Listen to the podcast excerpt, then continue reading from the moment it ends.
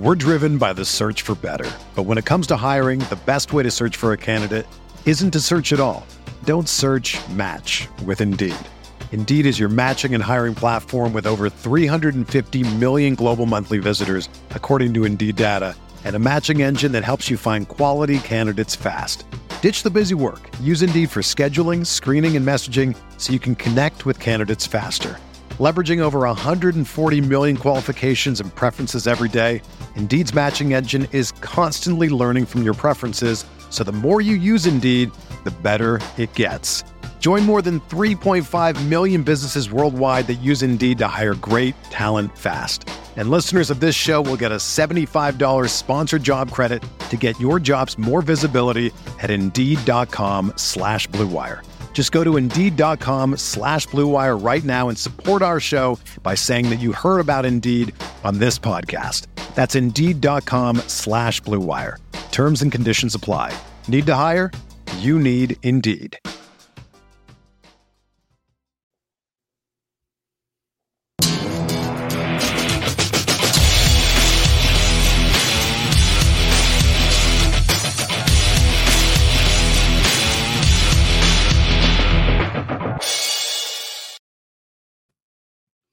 Hey, what is up, everybody? Welcome inside the Guilty as Charged podcast. As always, my name is Steven and I am your host.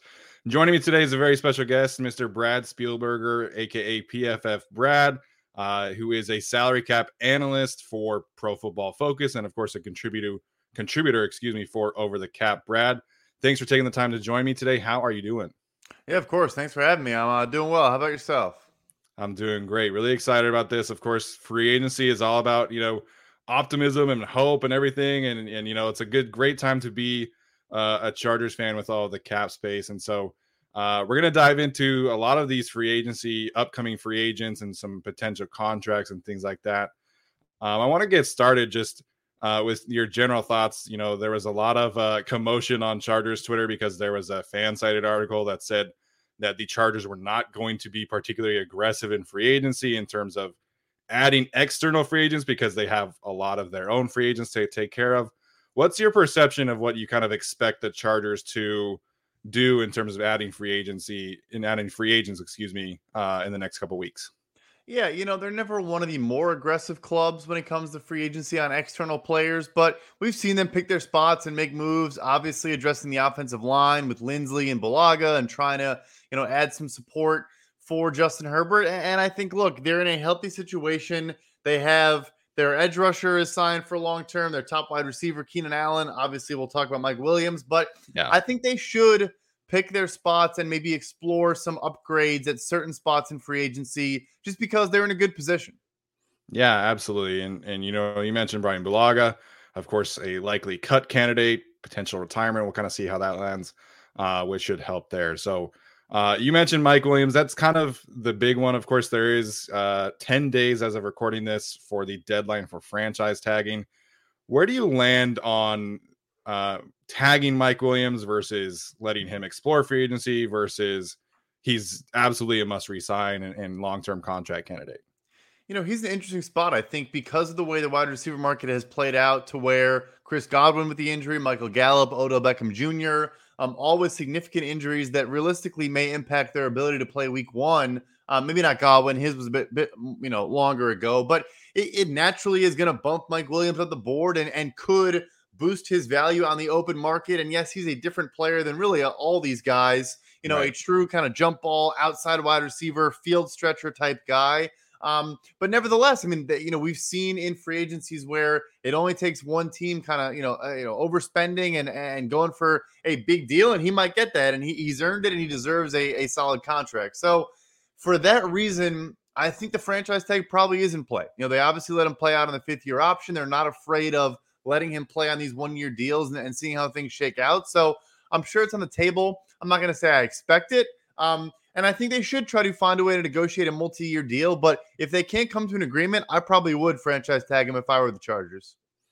Yeah, I think the three of us here on our show, and I think Arjun kind of is uh, in agreement too, that the franchise tag makes a lot of sense. I think the way that you heard them talk about him last offseason, I mean, Joe Lombardi threw out a Michael Thomas comparison in terms of a role that they envisioned for him. And I, I just personally have a hard time believing that, you know, last offseason is all about supporting Justin Herbert and being able to maximize him and protect him and give him weapons. And then this offseason would be okay, our wide receiver two, you can go ahead and go somewhere else. Right, and, and, I think Josh Palmer was a great draft pick, and I, you know, I was high on him coming out of Tennessee, but you know, did get better as the year went on and had more usage, but still a young kind of raw player. Jared Cook as a receiving option, obviously solid, but you know, a 35 year old tight end, and and yes, they have Donald Parham coming off, you know, his injury and all those things, but yeah, I, not a ton of depth there to get, like you said, like if you're trying to support Justin Herbert, having a, a Mike Williams helps a lot. Um, and it would be kind of weird to not keep him around coming off, you know, the best season of his career.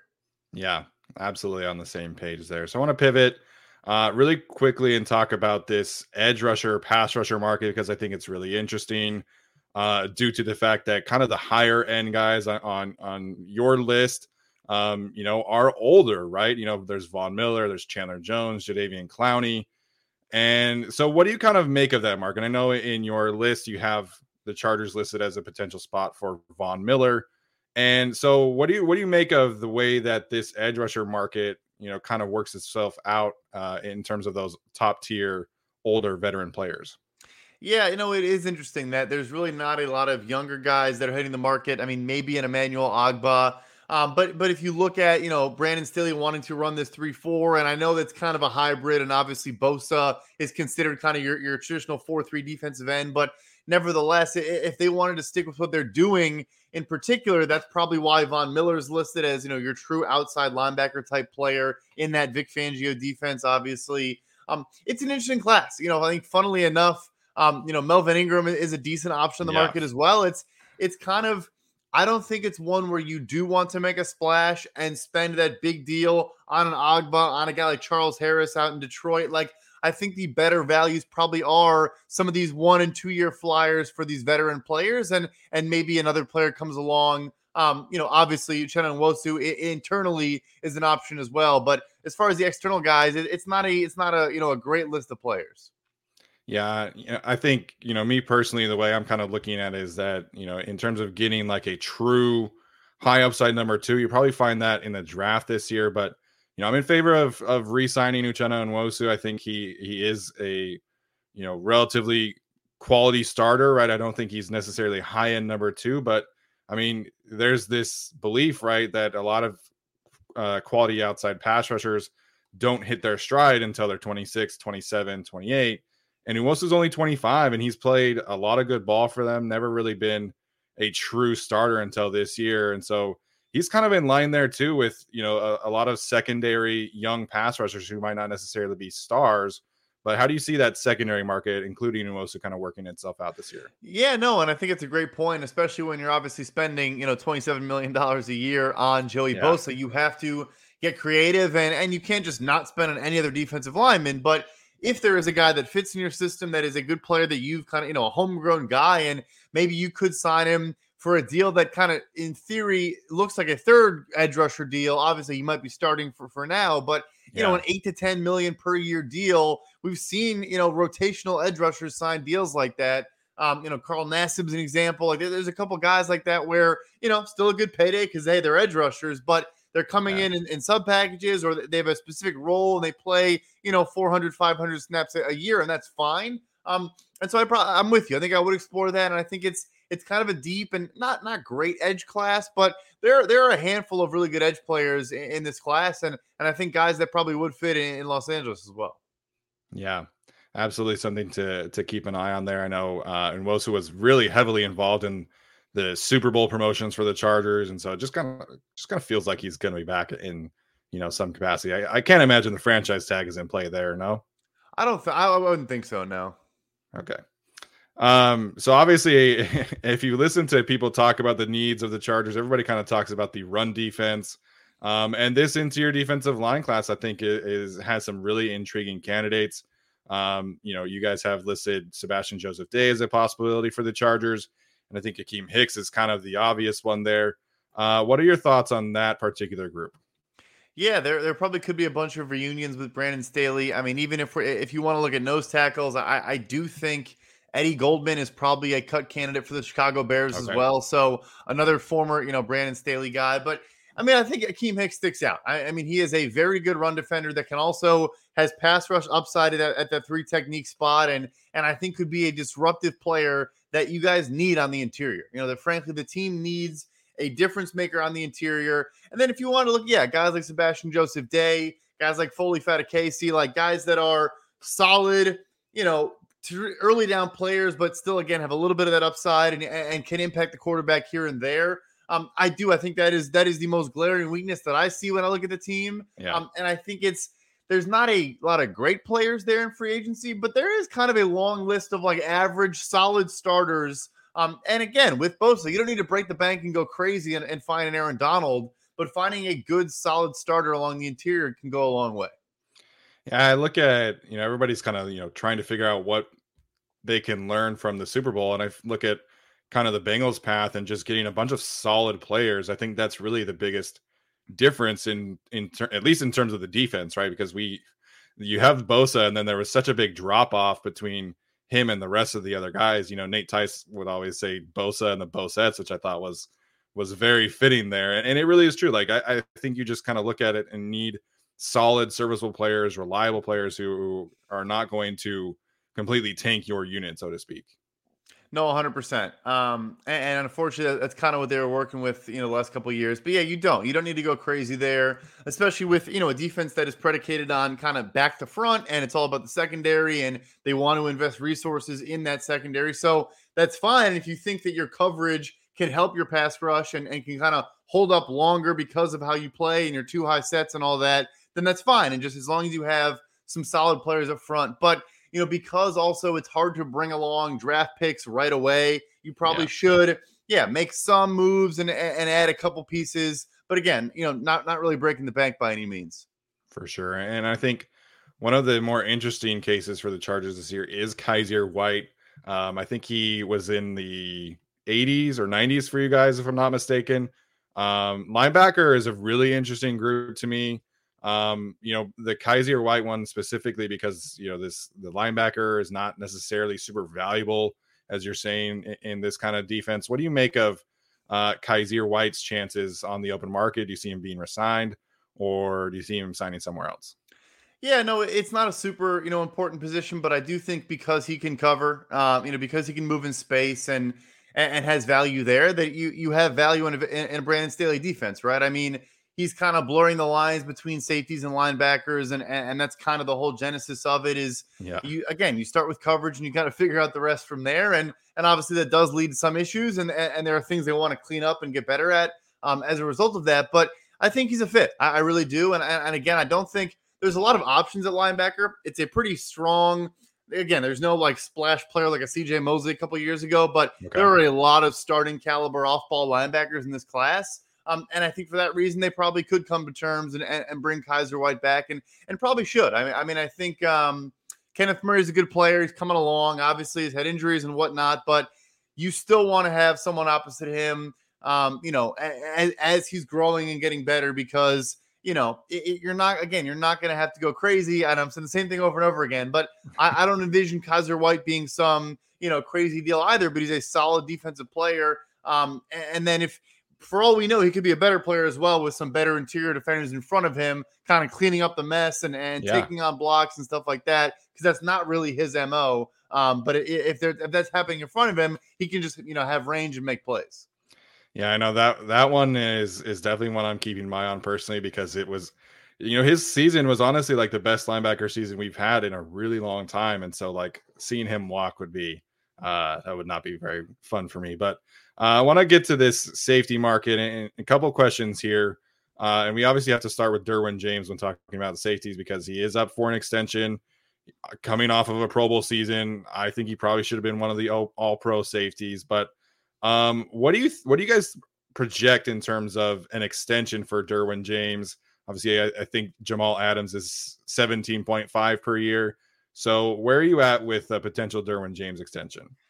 You know, with Derwin James, it's a situation where not to not to dodge the question, but that the health is everything. And, and, so, if I wanted to give you some confident number, eh, you know, that's kind of foolhardy because it all comes down to those knees, and that's something that I cannot know. So, um, yeah. look, he's a phenomenal player. He is one of, if not the best safeties in the NFL when he's on the field. Um, and I think we have seen more and more value put on guys that can come down in the box, like a Jamal Adams, that can make plays not only as coverage defenders, but also can you know impact plays down in the box. And he's obviously you know he obviously can do all of those things at an extremely high level. So again, if the question, you know, if he was healthy, my answer would be he's going to top the market. I mean, that, that would be an easy answer was he's going to, you know, he's a first round player, all these things, you know, elite yeah. player has accolades, all these things. Um, you know, I would expect him to to come close to, if not topping Jamal Adams at four years, 70, like you mentioned. With the injuries, you know, it's a question of if they try to bring him a deal that's a slight discount, does he say, I am that top, top of market player and I'm not going to sign anything but?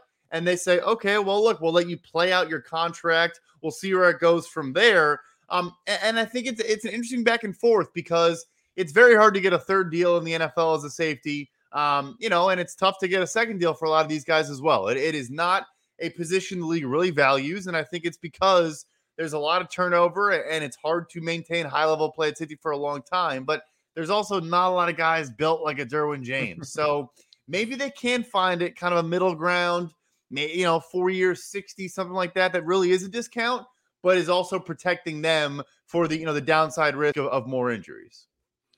Yeah, I think maybe that could be, uh, you know, you look at uh, the Keenan Allen contract, for example. Of course, you know, he wasn't necessarily – as productive as Derwin James when he signed his extension. You know, the previous extension, not this past one that made him, you know, the the third highest paid receiver. But you know, when they extended him, I think in 2015, he was just coming off the one healthy season, had the previous injuries, and it was relative. You know, it was a relative discount, but it's still a good contract for him. So I think maybe that could be something there. But you know, you guys, you mentioned the safeties. I think this is a really interesting free agency class. Um, really someone that wasn't necessarily on my radar until the Chargers went out and hired Ryan Ficken as their special teams coordinator. Uh, Jayron Kearse uh, is really something somebody that has come onto my radar now because of the connection there. Uh, Kearse, of course, obviously uh, breaking out this past season for the Cowboys. Um, what kind of contract do you think we see these secondary market or secondary safeties like Jayron Kearse be, be getting in free agency this year? Yeah, he's a great player. I, I thought he's been a, a, great player going back to his Minnesota days and, and just never really had a huge role, but um, finally did last year, played like 1,100 snaps in Dallas, even though they added Damontae Kazee and Keanu Neal and all these guys at safety. Yeah. Malik Hooker was in the fold. And yeah, and he just, he was the best guy there and, and, and can do a lot. Um, we had him at three years, 15 million. Um, you know, he's an undrafted guy. He, he's, like I said, he really has one season of starting. Um, but but he's a really talented player. I, I, think it could. I wouldn't be surprised if he got you know three years, twenty one, or even more than that. Um, because safety again is is really tough right now. It is a yeah. tough market to project. Both the middle market and the top of the market haven't really had the growth we've seen. They it used to kind of grow in tandem with linebacker, um, and we've now seen off ball linebacker just take off. And obviously, you know Fred Warner and Darius Leonard at the top, but also. Right a lot of these middle tier guys getting solid deals as well, like your Cory Littleton's guys like that. And and we're just not seeing that at safety. So I think he'd be a great target. I, I think he's a jackknife, a player that Brandon Staley would love to work with. Um, and, and, frankly, he is kind of like a Kyzir White, like the guy. He could be a linebacker, he could be a safety, he could be whatever. Um, but yeah, so we have met three years, fifteen, and I think it's probably a decent projection, but um, definitely an interesting player wherever he signs. Um, it's going to come down to the defensive coach how they deploy him, and I think Staley would be a good a good candidate to do that. Yeah, you know, I think I would be really in favor of that situ- scenario. I think a lot of us on on social media are really kind of uh, you know cautiously optimistic about Tyrann Mathieu. Maybe I don't know. Um, what do you think there? Because I think you guys have uh, compared the the contract situation to Harrison Smith. I think Harrison Smith probably is is looking at being overpaid right now. Like you said, it's so hard to be an elite safety for so long, and and you know I'm hearing that he's a, a potential cut candidate. You know, reading Sports Illustrated and things like that, which I kind of would be surprised. But um, what do you make of uh, the Honey Badger situation? Yeah, so just real quick, the Harrison Smith contract. I mean, one of the best negotiated contracts for the player in the last several years. Yeah. And so when that came down, I think a lot of clubs across the league were scratching their head, just like you know, thank you so much, Minnesota, for making making our job so much more difficult. I mean, the guy's 32 years old. He is an elite player. Honestly, does not get enough credit, frankly, for how good he is. But and, and I'll tell you, I, I, don't. He's not a cut candidate. That is okay. um, but you know, like it, it, complicates matters, right? Because Tyrann Mathieu is a similar type of player. You know, he can rush the passer. He, he can cover tight ends. He's kind of smaller than Harrison Smith, but again, a guy that can disguise his coverage, can really an offense has to account for his presence on the field pretty much every snap, and that's that's kind of Harrison Smith as well. Um, and so I don't see if you're Tyrann Mathieu coming off a three-year deal for about 14 million per year, you see him get four years, 64, 16 per, and he's three years older than you. Even if you, you know, agree okay, Mike, he's 10% better than me. Still, look, I'm a year later, I'm younger. I'm a good player. I'm a leader just like he is. You know, obviously gets a lot of credit for leading the Chiefs. So, you know, we have met 16 million or a little maybe a hair over that per year. I, he might not get that. It might be way off, frankly, but I don't see why, if you're his agent, you wouldn't build that case and have a right. strong argument for it. So, interesting case. I'd be surprised if he gets, you know, like 40 million over three for about 13.33 million per year. I, I think is a floor. Um, but again, I'm not trying to just, you know, safety's tough, man. It's it's a weird spot the last couple off seasons. It really is, and I, I, I any chance he gets franchise tag, you think, or is that kind of uh, reserved for Orlando Brown? So, be, a it's reserved for Orlando Brown, but okay. b because they, they didn't rework his deal, so his cap it is massive this past season. It's like 16, 17 million. Therefore, mm-hmm. his his franchise tag would not be the league wide number; it would be his own number, and it would be, I think, over twenty million dollars. So he he's not a tag candidate. Yeah. Okay because that's another one I see quite a lot. And um, you know, if they're able to work out a contract extension for Orlando, a lot of people kind of assume that Tyrann would be that next guy, but obviously, it doesn't sound like that's the case. Mm-hmm. Um, last group for me that I'm really interested in, in, is the cornerback group. A lot of Chargers fans have their eyes on J.C. Jackson, obviously, kind of the, the top of the top of the market there. He, you know, he said some things this week that you know he doesn't really feel wanted in New England. Um, what do you make of JC's situation, potentially being tagged, getting a contract extension there, or whatever the case may be? I think he probably is a franchise tag candidate. Um, you know, the thing with him is he's definitely a good player. He's not only has the ability to be a very good number one man cover outside corner, which you know there were some questions when Stephon Gilmore was the top dog. Is you know can J.C. Jackson do that? I think he answered that question yes. Uh, the Patriots also played a lot more zone this past year than I think folks realize. Like kind of got into the, you know, a lot of cover one, cover three, like a lot of different looks that that and again Jackson played well in. But the thing with him is when you're already a good player and then you have the ball production of what 17 interceptions over two seasons, like yeah, your value is at an absolute peak of the highest order. And the New England Patriots understand that. And they recognize, look, you're an undrafted free agent. So, you know, this past year on your restricted free agent tender, you just doubled your career earnings, making, you know, $4 million. You probably made seven or eight your entire career, like the value is just so high that, that it's probably yeah. most realistic he gets franchise tagged. Um, and they try to come to a multi-year extension, but I don't see him getting these huge numbers. You know, like I think he put on Instagram or something like a hundred million and, and kind of wants yeah. that Jalen Ramsey deal. I, I, can tell you this: I have his projection at 18 million per year. Patriots okay. fans are saying this is way too low. I'll tell you this: most people I talk with say I'm probably too high on where his deal is. Um, you know, he he transferred colleges, he went undrafted. I, I think for a reason, um, and I think there's some other things going on there that that maybe we don't know about. Um, but he's an interesting player, elite elite talent, very productive, great ball skills, can cover. Um, but I, I would be surprised if he leaves New England. I think he'll probably get franchise tagged. Okay.